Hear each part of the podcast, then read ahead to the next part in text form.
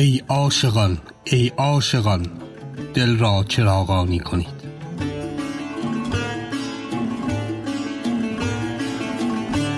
خرقه، داستان زندگی و زبانی شمس تبریزی و مولانا.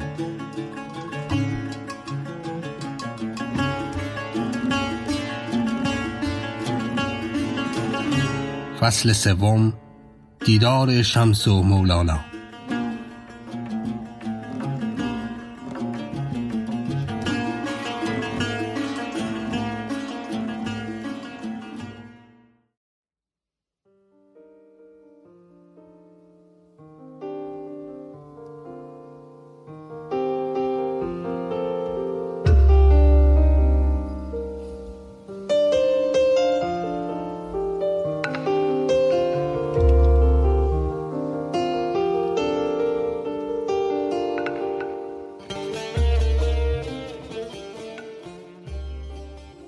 سلام، من محسن بلحسنی هستم و اینجا پادکست خرقه است.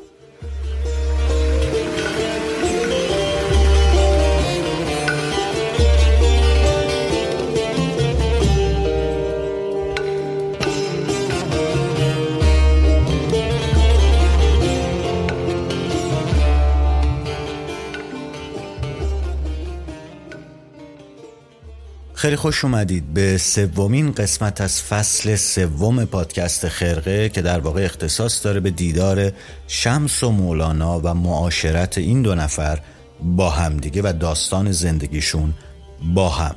توی قسمت قبل ما اشاره کردیم به این موضوع که چه تصویری از مولانا در مقالات شمس وجود داره و در روایت شمس وجود داره.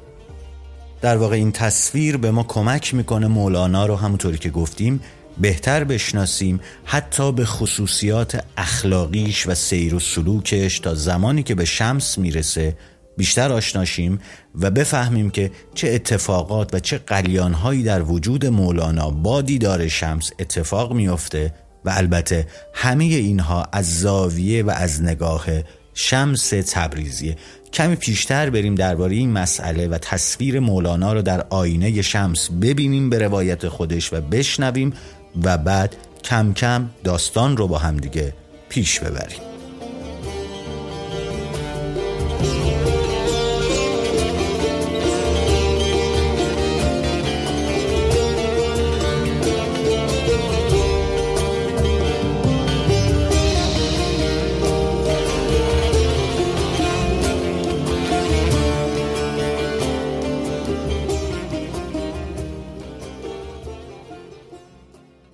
تا اینجا به دو تصویر مختلف از مولانا رسیدیم، دو تصویری که شمس ارائه میده، در واقع مولانایی که توی مراحل مختلف تکامل و تحول روحیه، یک مولانایی که خامی‌هایی داره و هنوز از خودش یکسره کنده نشده و دوم مولانایی که سر تا سر وجودش غرق در شمس میشه و مغرق دریایی میشه که اسمش شمس تبریزیه.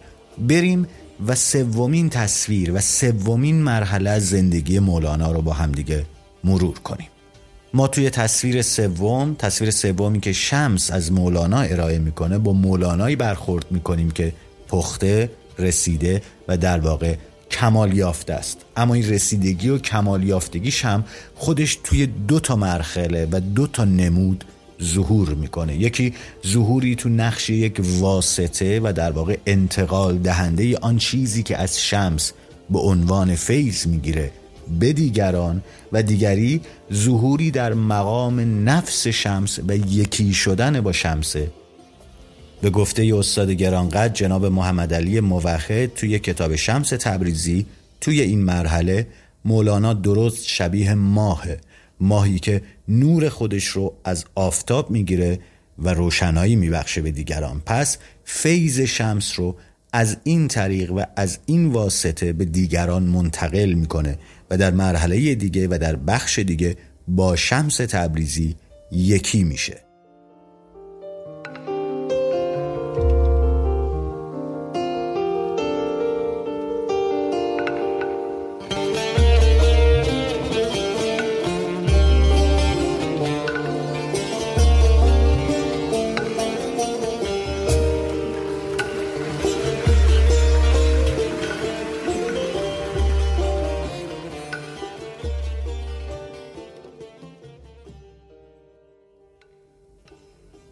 شمس اینطور میگه در مقالات: این مولانا مهتاب است به آفتاب وجود من دیده در نرسد الا به ماه در رسد. از غایت شعاع و روشنی دیده طاقت آفتاب ندارد و آن ماه به آفتاب نرسد الا مگر آفتاب به ماه برسد. یه جای دیگه هم میگه که روی آفتاب به مولاناست زیرا روی مولانا به آفتاب است. و حتما این نکته رو میدونید که اتفاقا در این مرحله است که مولانا تنهای بسیار میشنوه، یارانش کم کم زاویه میگیرن با شمس تبریزی و شروع میکنن به طعن زدن و سنگ انداختن و ایجاد دشمنی کردن. همینجاست که فاصله ها زیاد میشه و در واقع عداوت ها شروع میشه. اما نکته جالب اینه که در شکل دیگه مولانا، در اون شکل اتحادش با شمس تبریزی و این غرق شدنش و این تکامل و پختگیش، شمس تبریزی اونقدر این مولانا رو بزرگ میدونه که میگه انبیا حسرت حضور و همنشینی با مولانا رو دارن. در واقع منزلت این مولانا رو آنچنان رفیع میدونه که شمس هم خودش میگه من از شناخت مولانا حالا دیگه قاصرم. والله که من در شناخت مولانا قاصرم، در این سخن هیچ نفاق و تکلف نیست و تأویل، که من از شناخت او قاصرم. مرا هر روز از حال و افعال او چیزی معلوم می شود که دی نبوده است. جای دیگه میگه که مولانا را بهترک از این دریابید، کسی را آرزوست که نبی مرسل را ببیند، مولانا را ببیند بی تکلف. خنک آن که مولانا را یافت، من کیستم؟ من باری یافتم.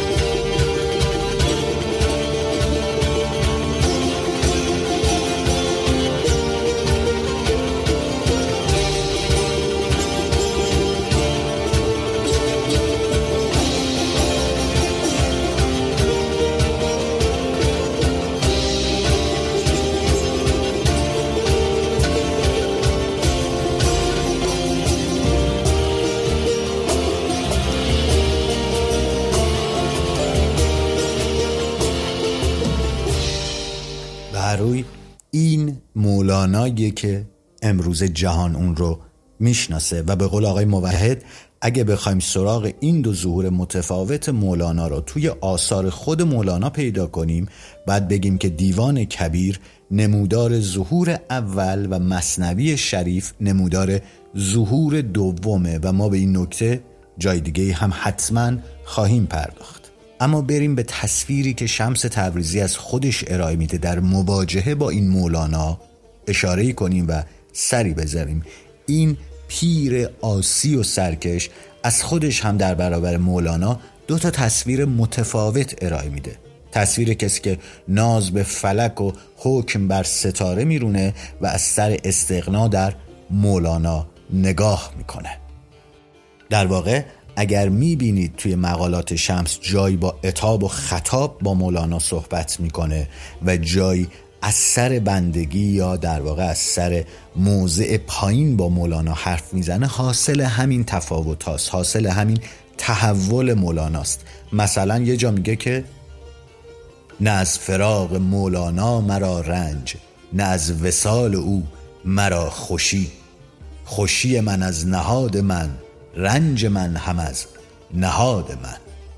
جای دیگه هم از کتاب از کتاب مقالات شمس، شمس تبریزی حکایت قهر خودش و سفرش به شام رو یادآور میشه که مولانا به التماس مراجعت سلطان ولد رو با جمعی از یارای خودش به حلب میفرسته و خواهش و تضرع و نامنگاری ها میکنه و مبلغی هم پول میفرسته که شمس برگرده. شمس این التماس رو و این مرحله از زندگی مولانا رو اینطور به تصویر میکشه انگار میخواد چیزی رو یادش بیاره. و شما چون به حلب آمدید در من هیچ تغییر دیدید و آن صد سال بودی همچنین بودی. یعنی که این مولانا بود که در فراق من بیتابی میکرد. این جدایی اگه صد سال دیگه هم ادامه پیدا میکرد هیچ اتفاق عجیبی برای من نمیافتاد. این یه تصویره که سر تا سرش بی‌اعتنایی و استغناست در برابر و در خطاب و در معاشرت و مراوده با مولانا. اما حالا این دوتا تصویر از موضع بالا رو داشته باشید و مقایسه کنید با این تصویرها. بر سر گوری نبشته بود که عمر این یک ساعت بود، از صوفی ابن الوقت. از آن ما این ساعت عمر است که به خدمت مولانا آیی. یا جای دیگه اینطور میگه: کسی میخواستم از جنس خود که او را قبله سازم و روی بدو آرم که از خود ملول شده بودم. تا تو چه فهم کنی از این سخن که میگویم از خود ملول شده بودم. دوستان عزیز، یک نکته رو باز هم من تأکید میکنم. نظر و ایده و فکر من اینه که خیلی خوبه حالا که ما داریم پیش میبریم این داستان رو با هم دیگه. خیلی از دوستان خیلی وقتها خواسته بودن که ما مقالات شمس رو بخونیم و بهش اشاره کنیم. چه فرصتی بهتر از این؟ ما در خلال این آشنایی با این دو نفر و مراودهشون و داستان زندگیشون به مقالات شمس و متن مکتوب، در واقع تنها متن مکتوبی که از شمس تبریزی مونده رو کمی بررسی کنیم، کمی ازش بخونیم و استدلال هایی رو ازش به کمک استاد بزرگوار محمدعلی موحد بیاریم تا مسیر راه برای ما روشن‌تر بشه. ما داریم درباره دو تا آدم حرف میزنیم که هر کدوم از اینها نسبت به دیگری در موضعی قرار گرفته و همین موضعی که این داستان رو جذابتر میکنه و برای شنوندگانش واقعی‌تر نشون میده.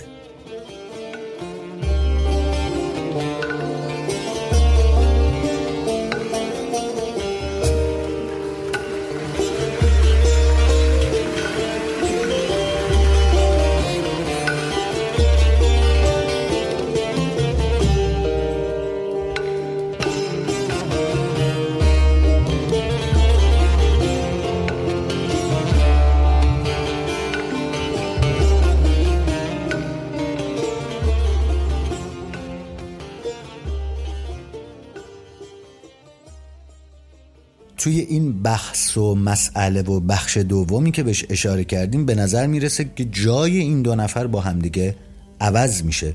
یک جایی شمس تبریزی از سر استغنا و بینیازی و تکلف و از موضع بالا با مولانا حرف میزنه و یک جای دیگه کاملا داستان برعکس میشه. شمس خودش رو کوچکتر از مولانا میدونه و در واقع از یک موضع پایین باش حرف میزنه که این موضع عمیقاً عاشقانه است و عمیقاً محصول تفکر و آدم و شخصیتی که در وجود کسی غرق شده. همون مرجع البحرین که گفتیم، حالا انگار این مولانا وقت و غرق شدنش در شمسه که جوابش غرق شدن شمس در مولاناست. شمس جای نکته و حرف و مسئله بسیار جذابی رو مطرح میکنه که این خاکساری شمس رو نسبت به مولانا کامل و واضح میرسونه.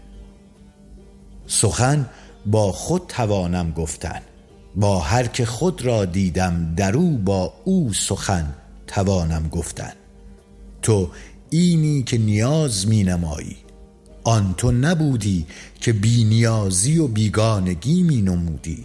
آن دشمن تو بود، از بهر آنش میرنجیدم که تو نبودی. آخر من تو را چگونه رنجانم که اگر بر پای تو بوسه دهم ترسم که موجه من در خلد پای تو را خسته کند. خیلی خیلی واضحه. میگه اگر اون زمان باهات ترشی میکردم، باهات بدی میکردم یا با عتاب باهات حرفی زدم و گفتیم که از موضع بالا، به خاطر اینکه اون تصویری که من از تو میدیدم توی واقعی تو نبود. اما حالا میترسم که حتی بوسه به پات بزنم و موجه من توی پای تو بره و تو رو زخم کنه. یا جای دیگه میگه آخر بیا کارها داریم، آخر چه گریز پاییست. بر پایت بندی می باید نهاد تا نگریزی. بند نمیپذیری، جان و دل در پای تو پیچم. به هر صورت همونطوری که ابتدای این فصل هم گفتیم، شمس برای مأموریت و به قصدی پا به قونیه گذاشته و اون قصد نجات دادن این بنده نازنین حق در میان قوم ناهمواره. آنچه با تو کردم با شیخ خود نکردم، او را رها کردم به قهر و رفتم، اما او می گفت من شیخم. مولانا چیز دیگری می گوید. در حق همه همین بود، تا ما نیاوردیمشان نیامدند، تا نخواستیم نشد. اخلاق خودشو میگه شمس، میگه من هر جا دیدم که بهم سخت میگذره قهر کردم و رفتم، اما با مولانا این کار رو نکردم، حداقل تا زمانی که دقت کنیم، تا زمانی که داره این حرفا رو میزنه چون این اتفاقی نیفتاده. توی تصویر بعدی، توی تصویر کاملتر و به قول امروزی ها وایدتر و بزرگتر و جدیدتر، تصویر دوم نیازمندی این دو نفره به همدیگه و دو سویه. شمس خودش رو نیازمند میدونه و مولانا رو نیازمند. در واقع اگه مولانا تشنه است و نیازمند آب، آب هم در طلب تشنه است. آب و شمس تبریزی و مولانا و تشنگی با همدیگه مناسباتی رو اینجا دارن. ایشان بزرگان بوده اند، شیخان بوده اند، من ایشان را چه کنم؟ من تو را خواهم که چنینی، نیازمندی خواهم، گرسنه‌ای خواهم، تشنه‌ای خواهم، آب زلال تشنه جوید.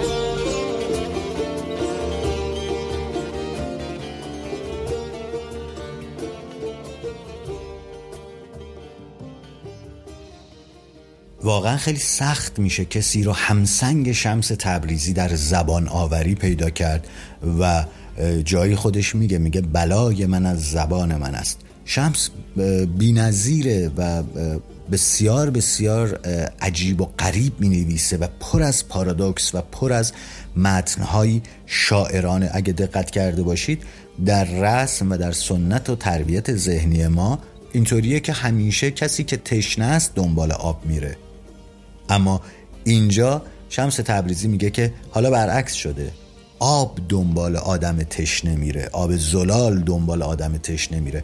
یا جای دیگه این شباهت ها و این در واقع شکل دوستی و شکل مراوده و شکل رابطه عاشق و معشوقیه که مولانا و شمس با هم دیگه داشتن و برای همینه که جواب دادن به این سوال که کی واقعا شیفته ی آن دیگری بوده و در واقع کدام عاشق بوده کدام معشوق بسیار بسیار سخته.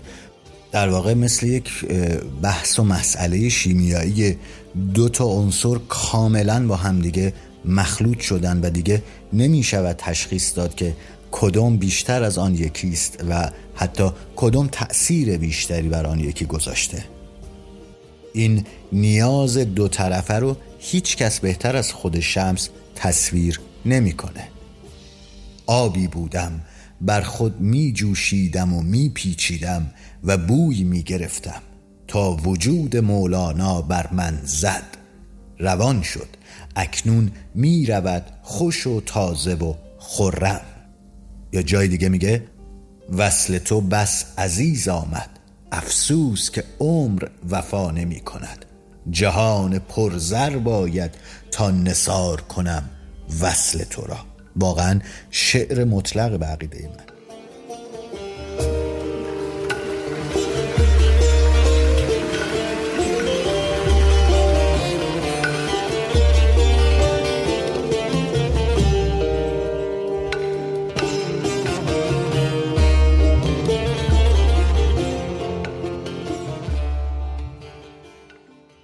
بسیار خوب، اجازه بدید این قسمت رو همینجا به پایان ببریم. خیلی ممنونم که همراه ما بودید.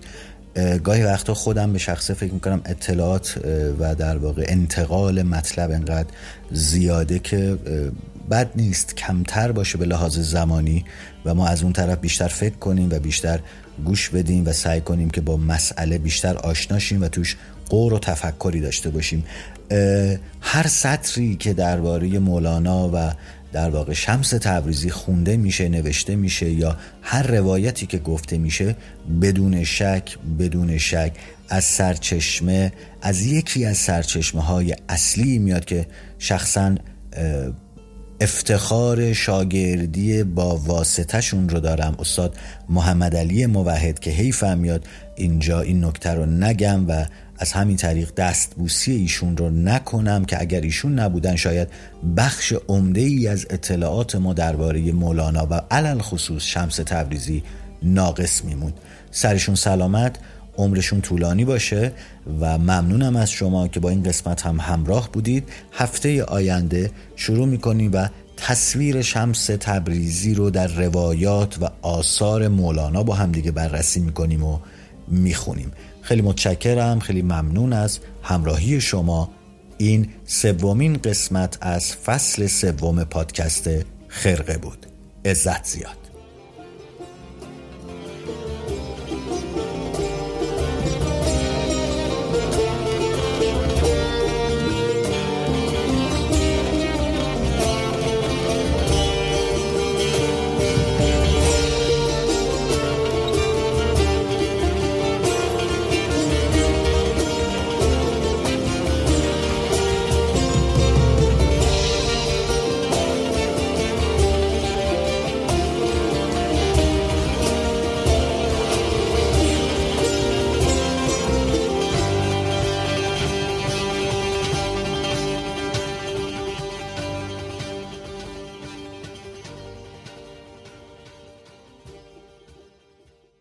ای عاشقان ای عاشقان دل را چراغانی کنید.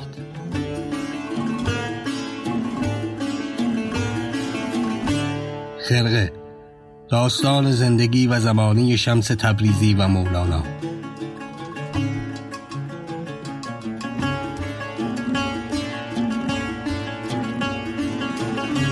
فصل سوم، دیدار شمس و مولانا.